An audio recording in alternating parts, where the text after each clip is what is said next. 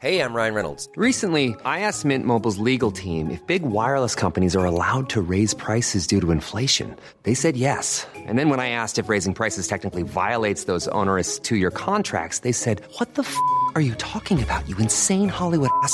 So to recap, we're cutting the price of Mint Unlimited from $30 a month to just $15 a month. Give it a try at mintmobile.com slash switch. $45 upfront for three months plus taxes and fees. Promo for new customers for limited time. Unlimited more than 40 gigabytes per month. Slows. Full terms at mintmobile.com. Well, hello, hello, hello. And so good to have you back for Series 6 of My Mate Bought a Toaster. Thank you very much indeed for subscribing. Thank you for listening. Uh, today's episode, the brilliant Scroobius Pip. Um, he's such a great guest. So good that I've, uh, I've Tim Keyed him, guys. We've turned Tim Key into a verb. I've keyed this guy. Um, so uh, we're going to have part one of Scroobius Pip today. And then I'm going to drop part two on Friday this week. So tell your friends. Uh, and you know, subscribe and like and review and rate and all that rubbish. And um, enjoy the show. Thanks for listening.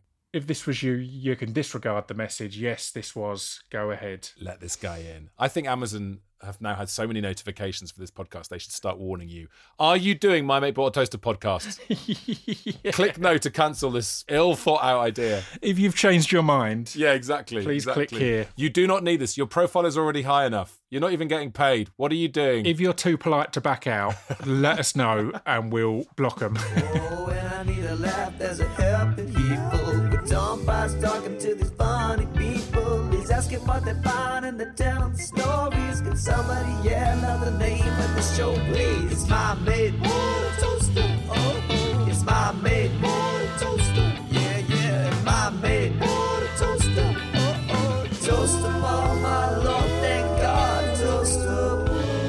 All right, welcome along to My Bought a Toaster. Here we are, and uh, this week I am very, very delighted to welcome uh, a podcasting legend uh, and a music legend as well, the brilliant Scroobius Pip. Hello, Scroobius Pip. Welcome. Hello, sir. I'm pleased to be here. I've already got beard envy straight off the bat. You've really, you've always had that strong length to your beard. You know, Yeah, and uh, since moving into acting, in between roles, I just tend to not get my beard or haircut because I'd rather they cut it for the character. Do, uh, do you know what I mean? Like the the, uh, the few times I've had to have my beard extended for a role, it's a lot of effort and a lot of work and a lot of glue and and whatnot. So I'd rather go right. Here's everything. Here's long hair, long beard. yeah. Create the character you want. Here's your canvas. You're a so you're yeah. a, a 2022 Brian Blessed. That's what you are. Exactly. You, you, you're going in. You've got to go in long, and then they can take it back. To be honest, mate, that's my approach to acting. I go in too big, yeah, bring me down. and then you can just you can bring, just bring me me, down. down. You let me know where you need me. Have you had the whole thing shaved off for acting gigs? no, I've wanted to a few times. I did. Um, I did the last Venom film, and I really wanted to go kind of big, big handlebar moustache. Oh, Yeah, yeah. I was like, it's the look, but because because there's not loads of actors with big beards, I think Mm. often, not that it's ge- ge- getting me the jobs, but but often they are going, well, this is this is different. It stands out. It makes it feel more real because Yeah, yeah. not a lot of actors have big beards. So Whatever yeah. I'm dying to, mate. And also in the age of um, of a self tape as well. yeah, because they're just gonna they're gonna flick it on. They're gonna go, oh hello, Scroobius Pip. They're gonna Hello. go they're gonna go beard, and they're gonna go. He hasn't even spoken yet. Fuck Yeah. it, fuck it. He's got the gig. yeah. And then I speak, and I've got a stammer, and it ruins everything. So yeah, it's They could edit around that. Saw that in posts. the journey of my self tapes. The journey of my self tapes. Oh my god, I hate a self tape. All right, so um, listen. Talking of uh, journeys, we're going to go into a journey of your purchase history. All right, Scroobius. So um, We are. Here's the deal. I'm going to go right back to your first ever purchase. So, so I'm clicking on your orders right now. I've, I've not even glanced at this. I'm incredibly nervous about it because I've no idea what's in there. Delightful. All right, so we're going back to 2006. There we are. That's our first Right. purchases. Uh, 2006. Can you remember what you were doing on the 14th of May, 2006? So 2006 would be just as my music career was started. Th- Thou Shalt Always Kill came out in 2006. I'd quit my job in HMV in 2005, I think, to try and, and make it at music. So I've no idea what I would have been doing, but Did you get inspired for that song by by working at HMV and telling a series of over serious music people that they were just a band? That was just. I mean, is that is that is that the tiredness of working behind a counter at HMV in musical form? there's going to be a level of it of uh, of calming down music nerds Yes. and going, it's all right. There's, I know you're passionate about this, but there was a guy in last week who was equally passionate about cast. Um, so it's all good. But I also think, I also think working in HMV made me hold off on Amazon for a bit because it was working in retail at that time when Amazon came about. It was a rivalry. It was like they're the enemy Yeah. they're going to kill kill the high street. so I think there was an element of like I've heard again as as I've said I'm a fan of the pod, and I've heard a lot of them starting in 2002, 2003, or whatever. I think there will be an element of going no, no, no, no. But once I'd left HMV, um, and when I l- l- left, they refused to give me my payoff, um, my or my bonus that year because one month of my notice was in the year that the bonus should have been in. Yes. So they could get out of they had a get out clause. So I think after that I was like, Right. bring on Amazon. you have just of inspired me to grab some. dickheads. Uh, all right, okay. So uh, your first act of hostility to uh, to HMV came on the 14th of May 2006 when you bought uh, the DVD of The Last Resort. You remember this movie? It cost 19 pounds 70. Not really. Who's in it? There's going to be an actor in it. I love. I guarantee. Dina Korzun, a vulner- uh, Tanya, a vulnerable and naive young Russian, arrives at Gatwick Airport with her 10 year old son to meet her English fiance. But when he fails to show up, a distraught Tanya claims political asylum and finds herself virtually imprisoned in a nightmarish refugee holding centre in a lonely seaside resort. Does this ring any bells? Is this. Uh, Do you want me to go and get it off my DVD shelf? It's only over there. You- it's across the have you literally got it? Yeah, come on, let's bring yeah, this podcast on. to life. Here we go. Uh, let me go and have a look. Right, I- I, I enjoy that. Yeah, yeah, good, two good, good. seconds. This is called doing a key now. This is doing a Tim Key, stepping off away from the podcast to go and see what he can find. You can hear him just thumbing through the DVD collection. And as I pick it up, instantly the mystery is solved as I see Paddy Considine on the front cover. A, a much discussed actor on this podcast. That's the, the, that'll be why at that point I'd watched Room for Romeo Brass. I'd, I'd been recommended that randomly and it blew me away. And then Dead Man's Shoes. Man shoes, dead man And shoes, then, mate. yeah. You're right there. You're right there. Yeah, beautiful, right? So yeah, that'll be it. At that point, I was buying everything that Paddy had ever done. Yeah. Um, he's he's got that magical thing where you know he just it looks like Mark uh, Rylance has got it as well. It looks like they're doing nothing. yeah, He's just doing some speaking. It makes acting look, frankly, it's insulting to people who act because it makes it look fucking easy, and it's not. It's yeah. really hard. I, I always remember getting a bit of ad- advice, and this is a big n- n- n- name drop now, but my third ever acting gig, I was lucky enough to work with Tom Hardy, and he really kind of he took me under his wing a bit, and he was saying there's a few scenes. He was saying make make bold ch- choices, but don't force them. If you can't think of anything bold to do, do nothing. And and and the audience will, will fill in the gaps. And he's kind of he kind of said there's loads of performances of his where just just the camera and the sound and everything else and the the even the editing, the thing that the image that came before and the image that comes after has added to him going. I can't think of anything to uh, to do here, s- so I'm just going to do nothing for an totally the way to do extended. But it- period. but and to- it's beautiful. It was such good advice because Yeah. particularly when you're, I had no acting tr- training and all that kind of thing, and when you're on those in those smaller early roles, Mm. you can completely overdo it and try and over over egg the Oh pudding, tr- try and m- make something out of it. But going right, no, just if you're not the the focus of this scene, then just get on with your life as such. Think about stuff. Mm. It's- think in character. Yes. But but just think, and that's that's all you need to be doing. The hardest thing to do, and this is a part that I've often had in my acting career, is the turn up for a day or two, uh, small cog, important cog for the plot, but really no no artistic license to do anything. And everyone's looking at you like, mate, you just need to ask him the question so he can explode and do the and be motivated to do the next part of his journey. And if you don't ask him yeah. that question well, we're all fucked. And and there's nothing. And you're so you're really trapped. And it's I I've always likened it to uh, playing the triangle at the end of the orchestra. It's it looks like it's just that. That's all you got to do. But it's the pressure you put on yourself. Gen- genuinely the most nervous I've ever been. I had one day on a on a Netflix thing Yeah. in Prague, I think it was, and the cast were all under 16 in this particular scene. So it's these young kids Mm. who are doing absolutely amazing. They've got l- l- lo- loads of dialogue. They're on this bench. Mm. Halfway through, I have to walk in and tell them all to shut up, essentially, and then walk back out.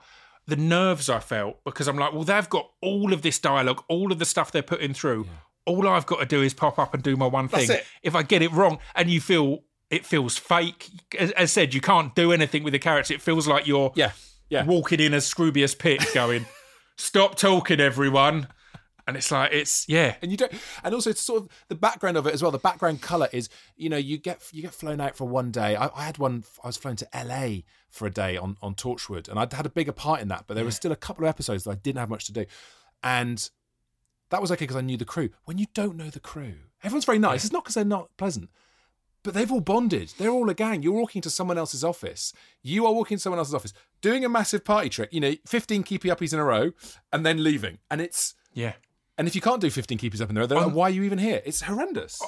on on on this Netflix one, weirdly, it made it worse because we're in the green room, and w- one of the actors was a fan of the podcast. So all the talk beforehand had been about me. Everyone like, oh, you should hear this. Oh, you should do this. So I'm then built up, and it's weird that I've been flown out for literally a walk on, a brief walk on part kind of thing.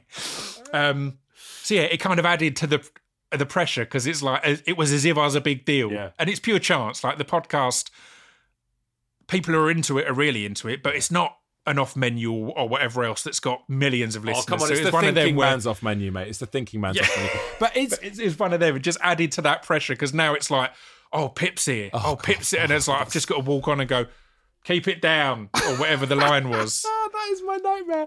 People, people with high expectations of me Yeah. is my nightmare. Find us on Twitter and Instagram. At ToasterPot is the main we're trying to jam. It's simple like a Sonic filled with cheese and ham. At ToasterPot, at ToasterPot, at ToasterPot, I swear it's not a scam. I think. A cultured left foot, the 11 elements of footballing greatness. Tell us about this if you can remember this one. That is, yes, that's a book by Musa Okwonga, who's a friend of mine, and it's one of the best sporting books ever written because Musa, he's he now writes loads of sporting stuff. He hosts um Stadio. He's he's co-hosts a lot of Ian Wright's uh, Wrighty's House podcast. He's on Five Live, isn't he?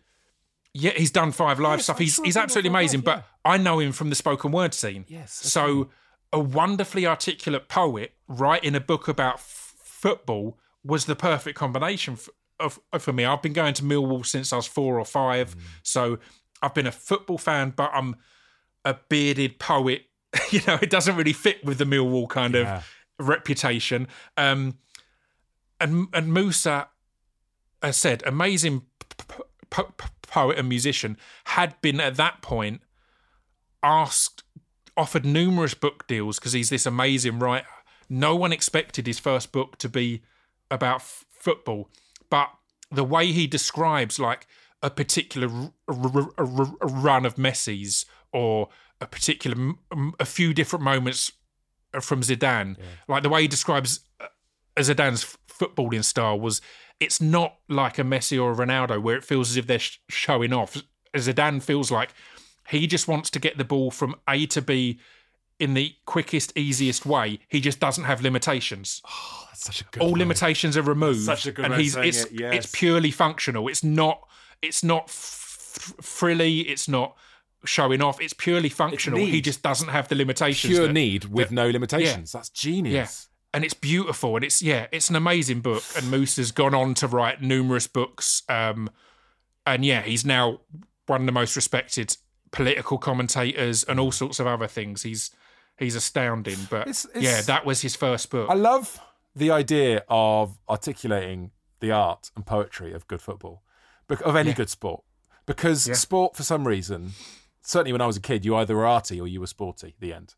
yeah, Yeah. And I wish. I, I think that's changed. I hope that's changed. But the poetry of when I watch, oh god, I was I watched Liverpool Spurs the other night. I was in the Kop, and I I just welled up. It was just amazing, just the sheer force of all these people. And when we equalised, and oh, random scousers grabbing me, and just this kind of visceral, like nothing else in this noise. I just looked up and I could see the corrugated roof of the Kop, and I looked up and I thought. This is almost an out of body experience. And Mate. people need to understand that. It's not some stupid, simple, wait, oi, oi, lads, lads, lads. It's not that at all. I completely feel it. I've my relationship with football has changed over the years a little in recent years, but still for a long time, exactly that. I want people to understand the the beauty of it. Like uh, when my parents split up, football with my dad was a really important part of my life, particularly Boxing Day. Boxing Day, we'd do Christmas with my mum, and me and my dad would go to Millwall on Boxing Day, and it meant the world. But for for blokes f- from Essex to have somewhere where they can connect, where y- you're facing forward, Yeah. so you can have big conversations and not have the awkwardness of eye contact. Totally. Um, and one of the most emotional moments in my life was at Millwall. Um, Neil Harris was, I think, our top goal scorer of all time already. Um, and then he got a testicular cancer. He'd taken over from Teddy Sheringham as top goal scorer of all time. He got testicular cancer and was out for a good year or so. And Millwall stood by and supported and paid his wages. And then he came back. He got over it. He beat testicular cancer and he came back. And he had a few games and he wasn't quite where, you know, he had been. Obviously, it takes a bit of time to get back. And I remember the game where I- it might have been he had to score to become the top goal scorer of all time or something. But I remember he hadn't scored since coming back. And in my m- m- memory, w- we passed it round almost every player in the team in the box. Yeah. Loads could have tapped it in, waiting for Neil to get in position. to him. Then it and the crowd just on the Oh. edge of their seats, and then it got to him, and he scored. And the Millwall players lifted him up and brought him over to the home fans. Oh God. And it there were tears. It was so beautiful and emotional because it was this long term story of a beloved player who came from non league to Millwall, um, became our top goal scorer of all time, and then had something horrific come out of left field and could have killed Mm. him, could have ended his career. And then no, he comes back and it was it's glorious, man. yeah. It's, it is poetic and it is totally beauty. it's it's a it's a greek myth it's it's everything about it is just fantastic i love i love all these elements to it and i love and it's become more and more so now that people write about they write around the sport and not just the basics of it and, and look into the yeah. Higher emotions of it. So that's a cultured left foot, the 11 elements of footballing greatness uh, by Musa Okwonga. That looks fantastic. I didn't know about that book. I didn't realize he even wrote. That's how stupid I am. I just I've heard him on five live loads, but I will be Yeah. looking into that. That is great. Um, so let's uh, skip on ahead a bit now. We're going to 2009. Oh my god, this is amazing! You have bought Family Fortunes, the interactive DVD game hosted by Vernon Kay. You've bought it not once. You've bought it not twice. You have bought it on three separate occasions in December 2009. Happy Christmas! I have no idea what that is. I don't. I'm not. I'm pretty sure I don't own it. But why would I have bought three? That's, that's this is obviously gifts. I do briefly remember. Again, this is in. This is still kind of the early days of DVDs. Hmm. I do briefly remember having some fun when DVD games became a thing. Is a DVD game, And- mate. Yeah, it's Christmas Yeah. time. You, you, you've Yeah. got. Hang on. Let's let's be but three. be fair to yourself. How much did I Oh, enjoy yeah, it I'm- to go? Let's go. Oh, everyone needs to have one of these. Oh my god! So here we go. Look, we've got a Marilyn Monroe black phone sock. This is 19th of December 2009. Uh, so this is not. I wouldn't say a phone holder. This is literally a sock that you put your phone in and leave your phone in. And this is December, right? Uh, September. September. Se- September. It's even more mysterious. I was going to say that, that has to be a Christmas present That's- well, it's early if it is. for my partner at the time, but I'm not that organised to be getting presents in September. It's um, it's it's pretty extraordinary. Um, you've bought on the same day you bought Negative Space by Noma Bar. Right? Um, yeah. Am- amazing book, amazing artist. Yeah, makes. Um, around then, I'd stopped doing stencil art, so I used to be the, kind of the first time I used the, the name Scroobius Pip was on walls that it shouldn't have been on. Um, so I was obsessed with the the simplicity of of of shapes and how much you could get, how much you could tell from four or five sh- shapes. Like a few of my stencils would be portraits of actors, all sorts of different things, and there'd be maybe six blocks of black in there. Yet you could recognise them completely. And I remember finding Noma Bar, and it is all kind of, it's all outlines, all the the briefest of of things. Yet you know exactly who it is or what it is. Yeah. So yeah, that's what this. Um, that will have been me trying to be a little bit. Oh, I'm into art. I'm learning about art now. I'm a bit of an art guy. You know, You've dabbled, haven't you? You've dabbled in so much stuff. So you, you did the. I mean, would you call yourself Yeah. a, is stenciling technically a graffiti artist? Is that what you'd have called Yeah, yourself? yeah, Did you get yeah, in trouble? That's so. my sort of my dead, uh, dead straight repressed middle class upbringing. Just says straight away. But hang on, you'll get told off, Scroobius. You can't get told off. What are you thinking? I do it under cover of night. Oh. There was again. It, I'm sure there's a statute of, of limitations now. If not, this is all just character. Um, this is all character work. Um, towards the end of my stenciling career, I'd do it in a high vis jacket Uh, with a nightcap on because that's the the the, the uniform of, of of of builders, and I just look as if I'm meant to be there. I do it with rollers in, instead of spray cans, so it looks like I'm official. But this comes back to something which I've spoken about before. High vis jackets. You stick a high vis jacket on, especially in this country, you could do. I could walk into Downing Street. Yeah, yeah. It's hiding in plain sight, isn't it? Go and organise queues. Just go and get vis jacket on. Just go and shout at queues. Move around there, please. And people will do it. People will do it. It's control. Um, all right, fine. So that's 2009. Uh, Family Fortunes, real highlight for me there. Uh, let's let's move on to 2010. Weird that I bought three and I've got no clear memory of it. That's the bit that really gets me. Oh look, we got we got a rechargeable fluorescent lantern. Was this to help you with your uh, stenciling career here? This was bought on the 29th of December. So Chargeable. Th- oh, so that's probably f- f- for music videos. ah, okay, okay. because because all my music videos we shot just me and my mates. It was around 2000. Uh, when was this? Uh, this is 20 beginning of 2010 or end of 2010. End of 2010 we are now. End of 2010. So yeah, so uh, we would shoot a lot of our own music videos, and my mate Tom, who was a photographer, didn't have any video experience, Mm. started being cameraman for it, but we couldn't afford pr- proper kit. So for lighting and stuff, Mate, you've bought a flip. You've bought a flip. a flip. Yeah, well there you go. Again, ex- ex- exactly.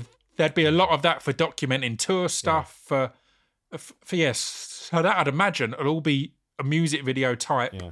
Let's ch- charge things up and see what we can make. And when you made the video for Thou Shalt Always Kill, which is uh, it's iconic, it's incredible. Was that literally just the two of you, or how how big were the production values for that bad boy? So that was two hundred pounds, and we borrowed a hundred of it because we didn't have two hundred pounds. So we borrowed a hundred off Dan's mate Mike, Thanks, Mike.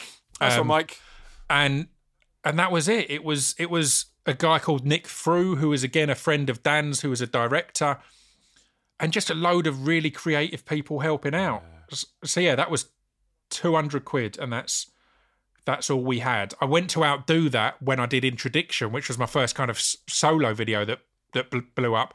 I had a hundred quid for that. and it- it's like we're going b- b- backwards. This was like four or five years later, and we're going in the other direction. What is the biggest video that you've done then with you with the music stuff? Was there a kind of ridiculous production values thing? Because I saw uh, what was that? A stunner. There's there's like you're in that club. There's loads going on there. That's quite a lot of stuff. again that was so, so low budget me and my mate tom made that we i borrowed the downstairs of the roundhouse Yes. um so that's that's the basement of the roundhouse that we got for free um it's it's a it's a one shot but we didn't have like any kind of rigging but tom had t- t- t- two kids so we took the seat out of a pram and taped a tripod in so that smooth movement is a big wheeled pram with a tripod taped in and the camera on that all, all, all gaffered up and then he's just pulling this pram around Literally pushing his kid's pram around the Yeah. basement of the roundhouse for a music Yeah. video. It looks wicked. and How it's again yeah it was it was amazing that that maybe we had a grand budget f- for that at best. So yeah all of our stuff was exactly that. Our you will see me one which looks high end a mate of mine worked in in a theater in in in harrow. Yeah. um and he was like we've got a set of a bedroom. Do you want me to put it up when we're closed on sunday? Or or whatever day it was. So when they were closed we just came in and had two days making this music video and it's this amazing set it looks beautiful obviously had all their lighting but that was completely a, a blag we didn't But you know have the budget you know what? When you do stuff like this, when you're blagging and you're borrowing and you, and I've done things like this myself, and you cobble stuff together. The and this sounds really pretentious, but the artistic purity and the intention of it remains really on it, and you're really focused. Yeah. And as soon as you've got money and budget and people, execs and whatever who start coming in with opinions, the whole thing gets completely diluted. But when you're doing it like that, we've got a day, it's your baby, what do you want to do? You, you're never going to replicate that. It's almost worth, Yeah. even when you're successful, just do things for no budget. it's it's weird as as we have this discussion this week i'm starting to shop about a script i've written um and it's the first one i've written that's b- back to that it's in in the pitch document i kind of say look it's not necessarily got any commercial appeal but we can make it really cheap and i think it will be beautiful all the other stuff i've written and had in development is more traditional. It's more, well, we're going to need a big production. Hmm. This, this, this. This is the first one I've written that I'm like, it's close to being able to be made my, by me and my mates, but it's not quite there. Do you know what I mean? It's, Yeah, it's yeah. the closest to all the music videos that I've done because it's like, right, it's just a concept and it's so achievable Yeah. um, for such a, a, a low price. But yeah, So when you're bandying that about, are you just sending that to producers or, or are you like looking for a little bit of budget to do it? Is that how it works? yeah, it's it's looking, it's going, it's going to production companies. Right. It's going to need a bit of budget, but Yeah, but yeah, everything else I've had, it's been like we've either been in talks with Channel Four or Netflix or whatever else, yeah. and then it's not quite got there. Whereas this one, I'm like, if we can get just one of them on board, then it can be fun. Like it's it's affordable. Although you to be honest, mate, if it's low budget, Netflix could be perfect for it now. That is a Netflix joke, ladies and Yep. gentlemen. That is a Yep. Netflix joke. They're fucked.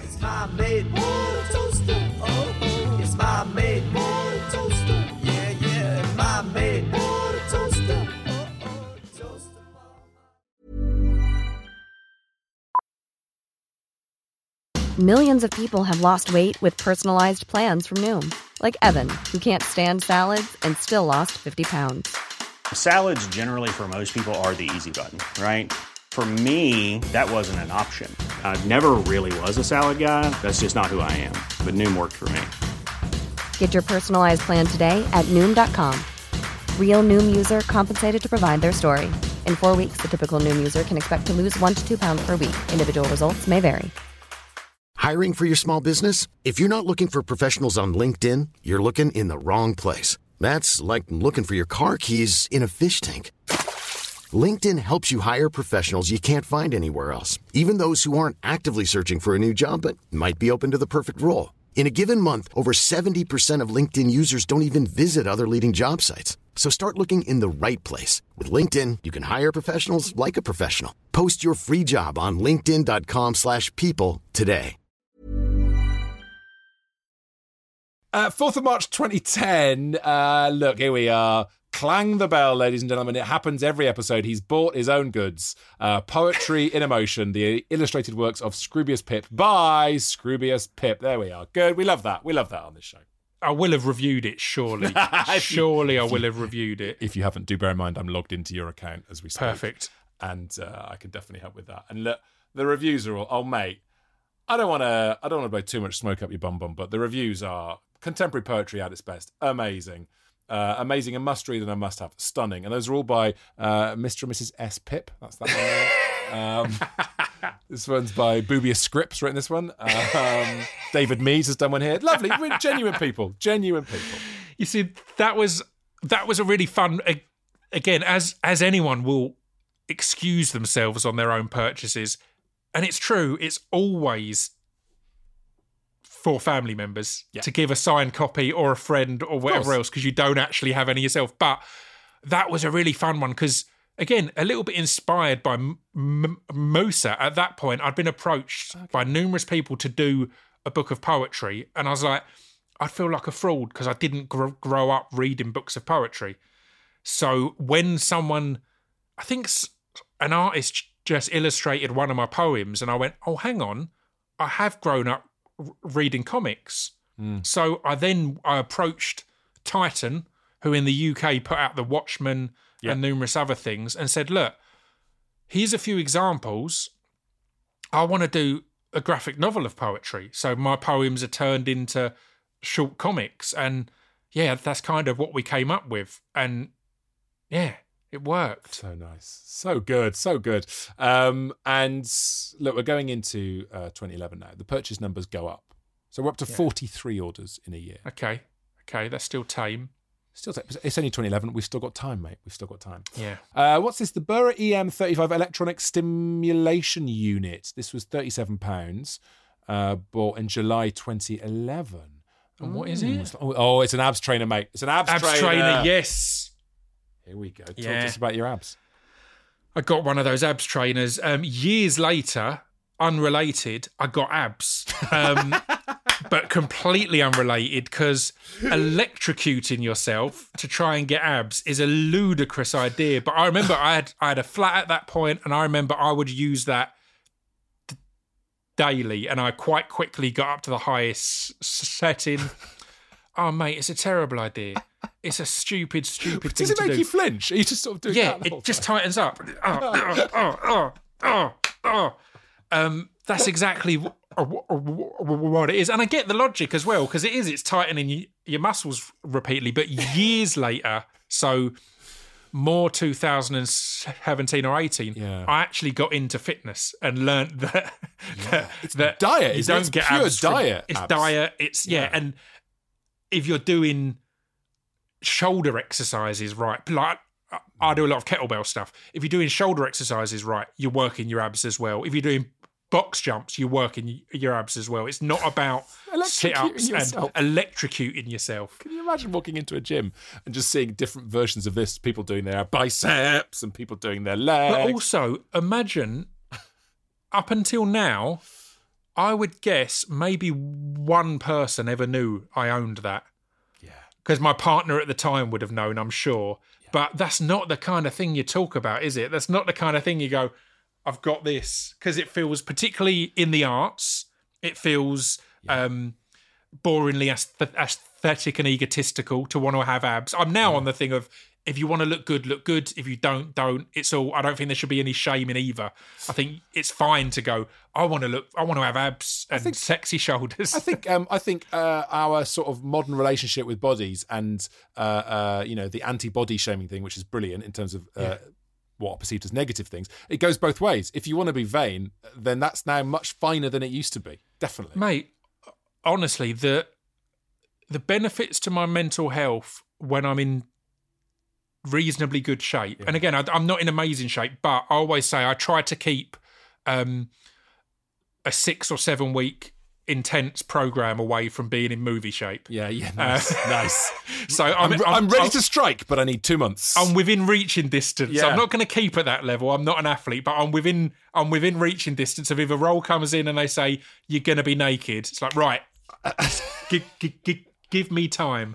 Um, but yeah, that it is good. I, for me, again, I hate the fact that it affects my mental health. But Yeah. if I'm looking all right, yeah. if I walk past a, mi- a mirror in the morning and go, "Oh, Who's that guy? looking well," Yeah. it gives me it gives me that that that hit of of of dopamine or whatever it is, and yeah, Of course, it's much better than being electrocuted. yeah, it's a lot better than being electrocuted. Famously, quite bad for your mental health. Imagine me in my first ever flat, living on my own, electrocuting myself of an evening, probably eating a tub of ice cream as I'm doing it. I love it. I love it. Absolute idiot. Oh, it's so good. And where? So by this point, what's going on with uh, music versus acting versus podcasting? Where are you at in the sort of? So we 2011, did you say? So I will have just l- launched my s- solo career. So I would have just turned 30. Um, so that again explains things like ab machines, trying to trying to keep s- something alive. Yeah. Um, so yeah, I will have just released my s- solo r- record on my own l- label. So a weirdly stressful time because it all seems dr- dr- dreamy and idyllic. But but as you'll know, anything like that, it's a a bed of admin. Yes. You know, the artistic side of it is exciting, but r- r- running your own label, it's a bed of admin and it's and it's an uncomfortable one. Um, boring. So it would have been so that, boring. All the admin. Yeah. Oh my god. all of that. So I will have been. I wouldn't have moved into acting yet. It was a while after this that the aforementioned Paddy Considine and Simon Pegg and Riz Ahmed kind of all nudged me and said, "Clearly, you love acting. Like, why aren't you doing that?" And it was it was purely a imposter syndrome. I was like, "I'm not an actor. I've not gone to drama school and all that." So it was years later that I had Paddy on the on the podcast, and he was like, as soon as we finished, he was like, "Your excitement over all of the little nuances. Why aren't you doing this?" Yeah. Um, you get it. You get it. You yeah, it. yeah. So, it's just, so yeah, a long way off of that. The podcast hadn't happened yet. Okay. I think I started my radio show around 2013 or 14, maybe, and it was it was I did that for a year and then started the podcast. I think I started the podcast around 2016, maybe. Okay, so we're just pre that sort of stuff, and then we've got yeah, lots of kit as well. The Zoom uh, H4n. This is an audio recording device, aka a microphone, but sort of atta- It looks like a sort of old bricky phone. Uh, this is Yeah. fourth of January. 2012 and and the quality of recording on that is probably the same as what I've got on my phone now and this costs 281 pounds. Yeah, I wonder. I wonder what that would have been for. Because again, it would have been for kind of on the road type Yeah. stuff, but I wasn't doing the podcast at that point. So, uh, Like so if you're writing something me. new, is that do you do like Oh, audio no. notes for yourself? No, tell t- tell a lie. In 2011, I made a feature film that I've never really t- t- told anyone about because we never got round to releasing it. We've still not got a final edit of it. Weirdly, the, the editor, I'm seeing him tonight, and a month or so ago, he was like, "I'm going to have another a, a, bash at that." I wrote a zero budget, or I think we ended up spending four or five grand to make the whole thing, and that's because the two main people in it, I paid a grand each, Yeah. and the rest was just s- smaller people. I didn't pay myself, and it was buying things like that. So it's it's kind of a documentary and kind of a drama. Mm-hmm. Um, but yeah, I remember in that I had to interview people for that, and that's what I got the Zoom for. So it was to interview people, Mm. and we had a month, and I got my two mates together, and I was I was all Sh- Shane Meadows on it. I was like, look, I've not scripted it, but Bloody love Shane Meadows. I've not scripted it, but I've got it all figured out, and I've now learned as a writer, I've learned that was my my laziness. Yeah. I'm not Shane. At some point, we need to get get back on that. It's called S- S- Sam. So if at any point we do anything with it, Right. Uh, can I claim you heard it here first. Yeah, exactly. Can I claim some sort of exclusivity? And I this was the conversation that just nudged it over the line. Hundred percent. Because I, I will dine out on that, mate. You know what though? What you want, what's really enigmatic is you need to die. Because for a film to come out that was sort of on the back burner or in a drawer after you've died, that's that's A list, mate. That's yeah, but also, also, my thought when he was going to start editing it was, uh, let's film something that would fit into it now, and then we can pull a Linklater and say we've been making this for twelve years. done. Yeah, yeah, yeah. yeah, Um, yeah. We've been Oh, making when when really w- w- we made it for a month in 2011 genius. and a week in 2022. It was always the plan. My